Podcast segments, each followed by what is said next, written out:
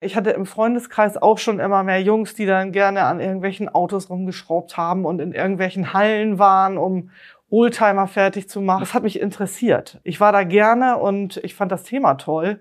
Und der Ton ist natürlich ein bisschen rauer. B und P Business Talk. Der Wirtschaftspodcast aus der Metropolregion Hamburg.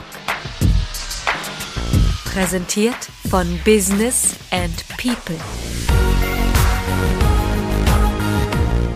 Hallo, mein Name ist Tobias Pusch. Mit meiner Firma Wortlieferant produziere ich diesen Podcast. Und das hier ist jetzt mittlerweile der sechste Teil aus dem Autohaus zu Baben. Da geht es ja um so die Themenstellung Arbeit heute. Wie fühlen sich Menschen wohl, wenn sie am Arbeitsplatz sind? All diese Thematiken besprechen wir mit verschiedenen Angestellten dieses Autohauses. Heute an der Reihe ist Gabriele Radatz. Die hat 1996, also vor 26 Jahren, etwas für diese Zeit Ungewöhnliches gemacht. Die hat sich nämlich dazu entschlossen, Kfz-Mechanikerin zu lernen. Was sie so erzählt, ist ganz spannend. Also, warum das teilweise schon in, in so ganz kleinen Kleinigkeiten schwierig war, Stichwort zum Beispiel Umkleidekabine für Damen. Ähm, sie ist dann da auch nicht geblieben in diesem Zweig, sondern ist dann zum Autohaus zu Baben gewechselt, hat dann da etwas ganz anderes gelernt, sitzt jetzt in der Garantieabwicklung. Wieso das für sie ein toller Job ist, warum sie gern zur Arbeit geht und was also ihre Themen sind, das erzählt sie jetzt gleich im Gespräch mit unserem Host Wolfgang Becker. Viel Spaß beim Zuhören. In unserer Serie der Mitarbeiterporträts aus dem Haus Tubaben, dem Autohaus Tubaben, sind wir heute in Stade an der Altländer Straße und mir gegenüber sitzt eine Altländerin, äh, Gabi Radatz, 44 Jahre alt, seit über 23 Jahren bei Tubaben beschäftigt. Und was sie genau macht, das wird sie uns gleich erzählen. Aber sie hat eine interessante Vorgeschichte. Sie hat nämlich das gemacht, was man heute eigentlich den jungen Leuten raten müsste. Ne? Zwei Ausbildungen gleich hintereinander gehängt Erzählen Sie mal, ja. was haben Sie damals gemacht? Ja, ich habe als erstes eine Ausbildung zur Kfz-Mechanikerin gemacht. Das muss so 1996 gewesen sein. Und da das zu der Zeit auch ein bisschen schwierig war, äh, danach einen Arbeitsplatz als Frau zu finden, habe ich mich dann entschlossen, noch eine kaufmännische Ausbildung hinterherzuhängen. Und zwar als Automobilkauffrau und da habe ich dann mit zu den ersten mhm. des Jahrgangs gehört. Da muss ich gleich mal nachhaken, weil meine Frage wäre natürlich gewesen, wenn ich jetzt erstmal schon mal das Schrauben lerne, warum gehe ich denn hinterher wieder ins Papier? Äh, um das mal so ein bisschen plastisch auszudrücken. Ja, aber tatsächlich, also erstmal ist es natürlich eine körperlich anstrengende Arbeit und mhm. als Frau muss man sich dann vielleicht doch schon überlegen, will ich das ewig machen oder vielleicht nicht. Und dazu kam, dass ich halt auch nicht so wirklich einen Arbeitsplatz gefunden habe. Mhm. Und äh, ich habe dann zwischendurch am Fließband gearbeitet. Das ist aber ja. ja auch nichts, was man auf Dauer machen möchte. Deswegen ähm, ist hier ein Platz frei geworden. Also die haben jemanden gesucht. Da ist jemand abgesprungen von der Ausbildung. Und dann habe ich mich beworben. zugeschlagen. Innerhalb von zwei Tagen war da irgendwie der Vertrag fertig, so ungefähr. Also das, das Ganze flott. liegt ja nun schon über zwei Jahrzehnte zurück und im Grunde genommen waren sie ihrer Entwicklung oder der heutigen Entwicklung ja damals doch weit voraus. Weil heute sagt Mensch, die Mädchen sollen in die Männerberufe und die Mädchen werden gebraucht, um auch handwerkliche Berufe zu machen und so weiter. Wir haben ja einen Fachkräftemangel. Und da tun sich ja neue Türen auf. Sie sind früher schon durch die Türen gegangen, was ich interessant finde. Sie sind ausgebildet worden, aber haben dann keinen Job gefunden. Das war echt komisch, ne? Das ist tatsächlich komisch, ja. Aber also das geht dann ja schon immer los mit den sanitären Anlagen und so. Da sind, ich glaube, da, da muss man halt auch bereit sein, dann vielleicht ein bisschen Kompromisse einzugehen. Also bei, bei dem Ausbildungsbetrieb, wo ich war, wurde dann die Kundentoilette auch noch zusätzlich als äh, mein Umkleideraum angegeben. Mhm. Das Geht natürlich, aber es ist natürlich nicht perfekt. Na gut, das, das sind die gesetzlichen Vorgaben in Deutschland, die eben sagen, wenn dort Männer und Frauen arbeiten, brauche ich auch getrennte Sanitärräume. Äh, das war für viele ein Hinderungsgrund, äh, Berufsbilder zu öffnen, weil man äh, hätte investieren müssen genau. und, und, teuer umbauen müssen. Das ist natürlich eine Hürde gewesen. Das war die Zeit damals. Ich glaube, es ist heute ein bisschen anders. Ne? Ja, auf jeden Fall. Also wir haben hier in allen Betrieben äh, gibt es separate Umkleidekabinen auch für die Damen. Äh, und wir haben hier ja auch also eine Kfz-Mechanikerin, die tatsächlich noch in Buxtehude arbeitet auch. Mhm. Und äh, das heißt, Tobaben hat sich als Betrieb frühzeitig auch dem Frauenthema geöffnet. Ne? Ich habe vor Jahren schon irgendeine auszubildende Lackiererin äh, mal porträtiert. Da haben wir irgendwann mal eine Geschichte drüber geschrieben. Das war auch ganz interessant. In dieser Männerwelt war die da also mit ihrem Blaumann in Gange und hat schön lackiert. Ja, ich meine, das ist auch Einstellungssache, glaube ich. Das kommt ja auch immer drauf an, was man erwartet. Und wenn ich jetzt, äh, also ich sag mal, ich hatte im Freundeskreis auch schon immer mehr Jungs, die dann gerne an irgendwelchen Autos rumgeschraubt haben und in irgendwelchen Hallen waren, um Oldtimer fertig zu machen. Mhm. Und das hat mich interessiert. Also ich habe da, ich war da gerne und ich fand das Thema toll. Und der Ton ist natürlich ein bisschen rauer. Da muss man als Frau vielleicht bereit sein, ja, das in Kauf zu nehmen. Ja, okay, das ist kein Ponyhof, ne? Ist klar. Da, Genau. da geht es mal ein bisschen rauer zu. Da hört geht es ein bisschen rauer zu, da muss man auch ein bisschen einstecken können, das, das gehört schon mit dazu, aber man weiß ja eigentlich, worauf man sich einlässt. Mussten Sie sich damals dumme Sprüche anhören von den Männern? Ja, es gab so ein, zwei Kollegen, die dann doch auch schon der Meinung waren, hier Frauen gehören an Herd und ne, Halsband vergessen oder also es gab schon auch ein paar Sprüche. Aber ich sage, ja, da gewöhnt man sich dran In der und man, Ausbildungsphase, ne? Ja, ja. man hat dann ja auch irgendwann das Mundwerk, um sich da zu verteidigen. das heißt, also zumindest. man wächst sozusagen und kann sich auch behaupten. Ja, Ja, wenn glaub, man das, muss man geschafft hat, dann äh, denkt man sich auch so, jetzt mehr kann auch nicht kommen. Wie kam denn Ihre Affinität zu Autos? Hatten Sie große Brüder, das die alle am. Nee, ich habe ich hab tatsächlich nur eine ältere Schwester und einen jüngeren Bruder. An denen hat es nicht gelegen. Und auch meine Eltern sind, haben überhaupt nichts damit zu tun.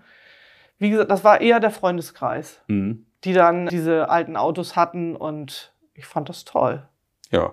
Nun haben Sie also den Weg gemacht. Das waren damals drei Jahre, Kfz-Mechanikerin. Dreieinhalb damals auch schon. Dreieinhalb Jahre. Mhm. Das haben Sie durchgezogen, haben den Abschluss gemacht und haben dann, nachdem Sie merkten, oh, irgendwie braucht man mich doch vielleicht noch nicht so im Arbeitsmarkt, nochmal umgesattelt, sind dann zu Tubaben gegangen. Ja, genau. Wie, wie gesagt, das war eher spontan, aber ja. Gut. Ich habe das dann durchgezogen. Das heißt nochmal drei Jahre oder wie lange ging Ja, das? Das war dann die Automobilkauffrau, erster Jahrgang, macht man ja auch Erfahrung. Da waren aber schon mehr Frauen dabei, nehme ich mal an. Oder waren Sie da auch Da, exotisch? nee, da waren dann eher wieder die Männer in der Unterzahl. Ne? Also da Ja. waren auch ein paar Jungs mit bei, aber da, da ist es, geht es natürlich dann hauptsächlich hier um die Serviceannahme.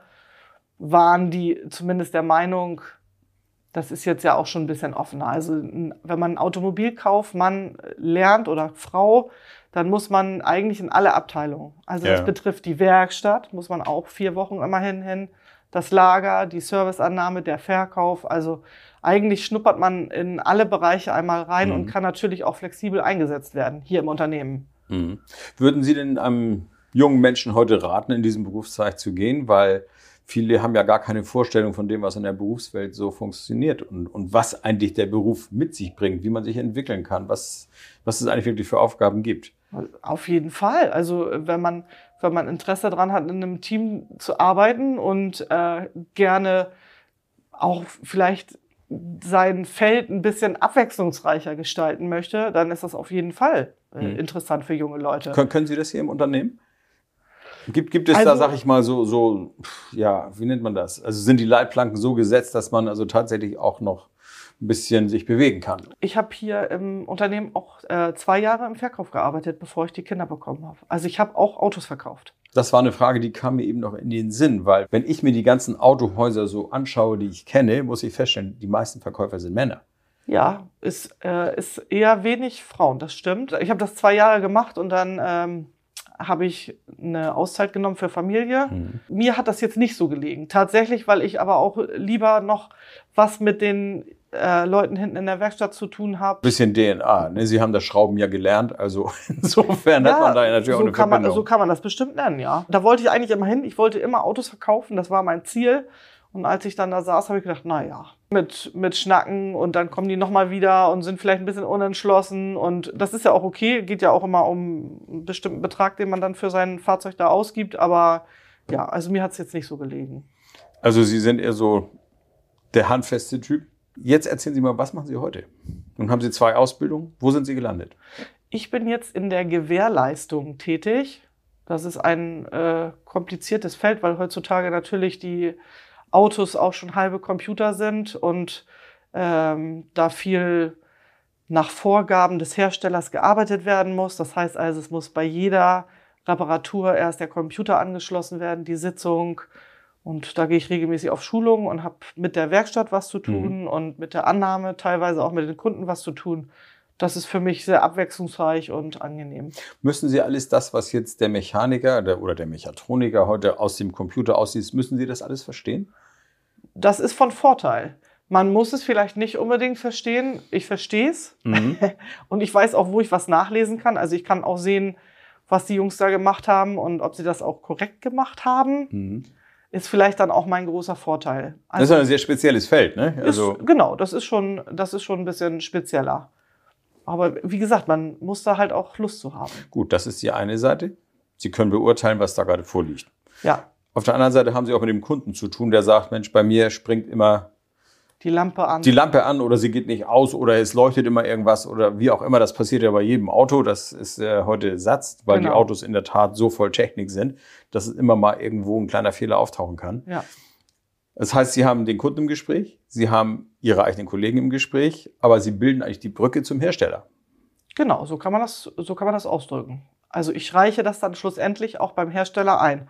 Und ich muss halt darauf achten, dass das alles so gemacht wurde, wie der Mhm. Hersteller das verlangt. Also der Hersteller hat natürlich auch gewisse Vorgaben, wie so eine Sitzung abzulaufen hat. Und dass wir das auch wirklich alles gecheckt haben und dass es, ja, dass es halt alles Mhm. einfach seine Richtigkeit hat.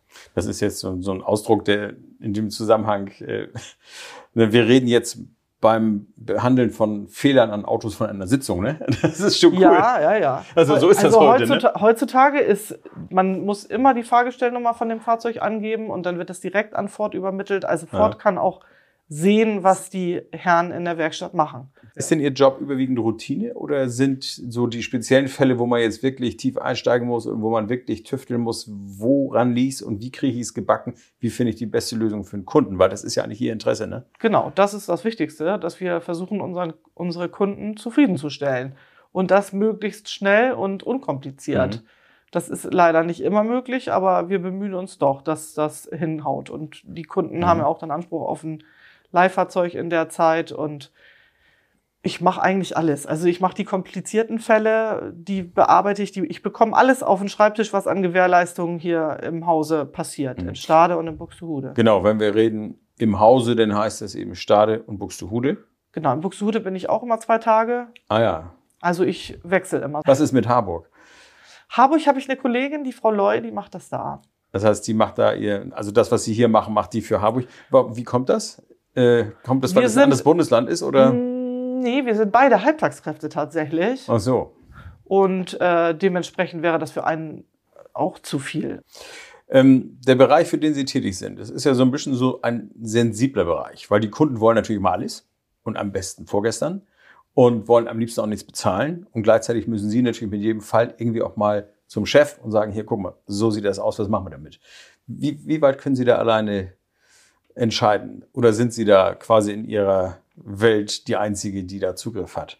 Nein, also äh, ich, sag, ich sag mal so, wenn es um größere Beträge geht, dann spreche ich das immer mit dem Chef ab. Mhm. Oder mit äh, gegebenenfalls Frau Möser, die ist ja auch die Prokuristin hier.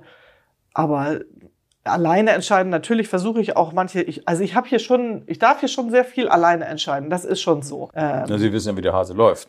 Haben Aber Sie jemals darüber nachgedacht, vielleicht nochmal was anderes zu machen hier im Haus? Ja, also ich, manchmal denkt man da schon drüber nach. Meine Kinder werden ja größer, dass man vielleicht dann Mhm. auch mal einen ganzen Tag hier bleiben könnte, aber Im Moment noch nicht akut. eigentlich bin ich hier auch, bin ich da in der Abteilung auch ganz glücklich gerade. Und Sie, wir hatten schon das Stichwort genannt, Sie konnten sich hier so entwickeln, wie es für Sie auch maßgeschneidert war. Ne? So klingt das, Ja. weil die, die Vorgeschichte ist ja nun doch schon besonders. Und äh, insofern haben Sie das gut getroffen. Auf jeden Fall. Also gehen Sie gern zur Arbeit. Ne? Ich meine, das ist ja das Höchste, was man erreichen kann. Auf jeden Fall. Also ich habe auch wirklich, ich habe auch wirklich überhaupt nichts auszustehen, weil ich, also ich habe fünfeinhalb Jahre war ich zu Hause in Mhm. Elternzeit und das war eigentlich ganz witzig, weil da habe ich zu meinem Mann dann irgendwann gesagt, äh, oh, ich könnte jetzt eigentlich auch mal wieder arbeiten gehen. Mhm. So, ne? Die Kinder sind jetzt aus dem Gröbsten raus, die können in den Kindergarten. Und dann hat es, glaube ich, zwei oder drei Wochen gedauert und dann hat Herr Busse mich angerufen. Dann klingelt das und Telefon hat und, Dirk Bus hat gefragt, angerufen. Mensch, deine, deine Nachfolgerin, die ist jetzt auch schwanger. Wie sieht's bei dir denn aus? Also Möchtest das war, starten? das war perfekt einfach. Ja. Ne? Und dann bin ich hier wieder voll eingestiegen, als wenn ich nie weg gewesen wäre. Ne? Das ist schon Ja. toll. Das spricht aber fürs Unternehmen. Ich meine, das ist nicht überall so ein schlanker Übergang, dass man sagt, hey, zack, da bin ich wieder und Nee. es geht gleich wieder los. nee, ne? genau. Ich denke, ich glaube Mhm. auch, das ist schon toll. Frau Radans, machen Sie denn auch die Terminplanung mit den Kunden? Also wenn jetzt Not am Mann ist vorne, dann springe ich auch gerne mit ein, ja. Und bediene die Mhm. Kunden auch mit und mache auch mal einen Termin. Aber wäre eigentlich nicht Ihre Aufgabe, das, das machen sonst Kollegen. Nein, das wäre eigentlich nicht meine Aufgabe, aber wie gesagt, man, Nee, man ist ja flexibel. Ne? Ich dachte so, alles was Garantie ist, landet bei Ihnen und Sie müssen sich mit den Leuten auseinandersetzen, bis hin auch zum Termin. Nee. So dieses Nee, das alles aus einer Hand Prinzip. Nee. Gut. Da haben wir eine Menge besprochen. Ich sag mal schönen Dank für das Gespräch und äh, vielleicht abschließend wollen Sie noch mal irgendwas einem jungen Menschen mit auf den Weg geben, warum er in die Kfz-Welt einsteigen sollte. Weil Ja. es ist ja, ne, wir haben einen Prozess, der sich so verändert, E-Mobilität, all diese Dinge, da kommen ganz neue Dinge, man muss ja ständig lernen. Ja, ich kann nur sagen, traut euch Leute. Also es ist wie gesagt ein äh, sehr umfangreiches Feld und man kann hier in alle Abteilungen reinschnuppern und äh, sich dann vielleicht auch für eine Sache entscheiden, die einem am meisten liegt. Mhm. Also das würde ich sagen, ist der größte Vorteil, dass Mhm. man eigentlich überall einsetzbar ist und sich vielleicht auch das schönste Stück der Torte aussuchen kann. Das heißt, das Arbeitsleben bleibt bunt. genau. Vielen so Dank. soll es sein.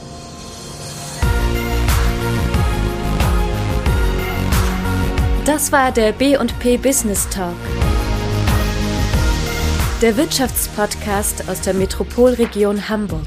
Präsentiert von Business and People.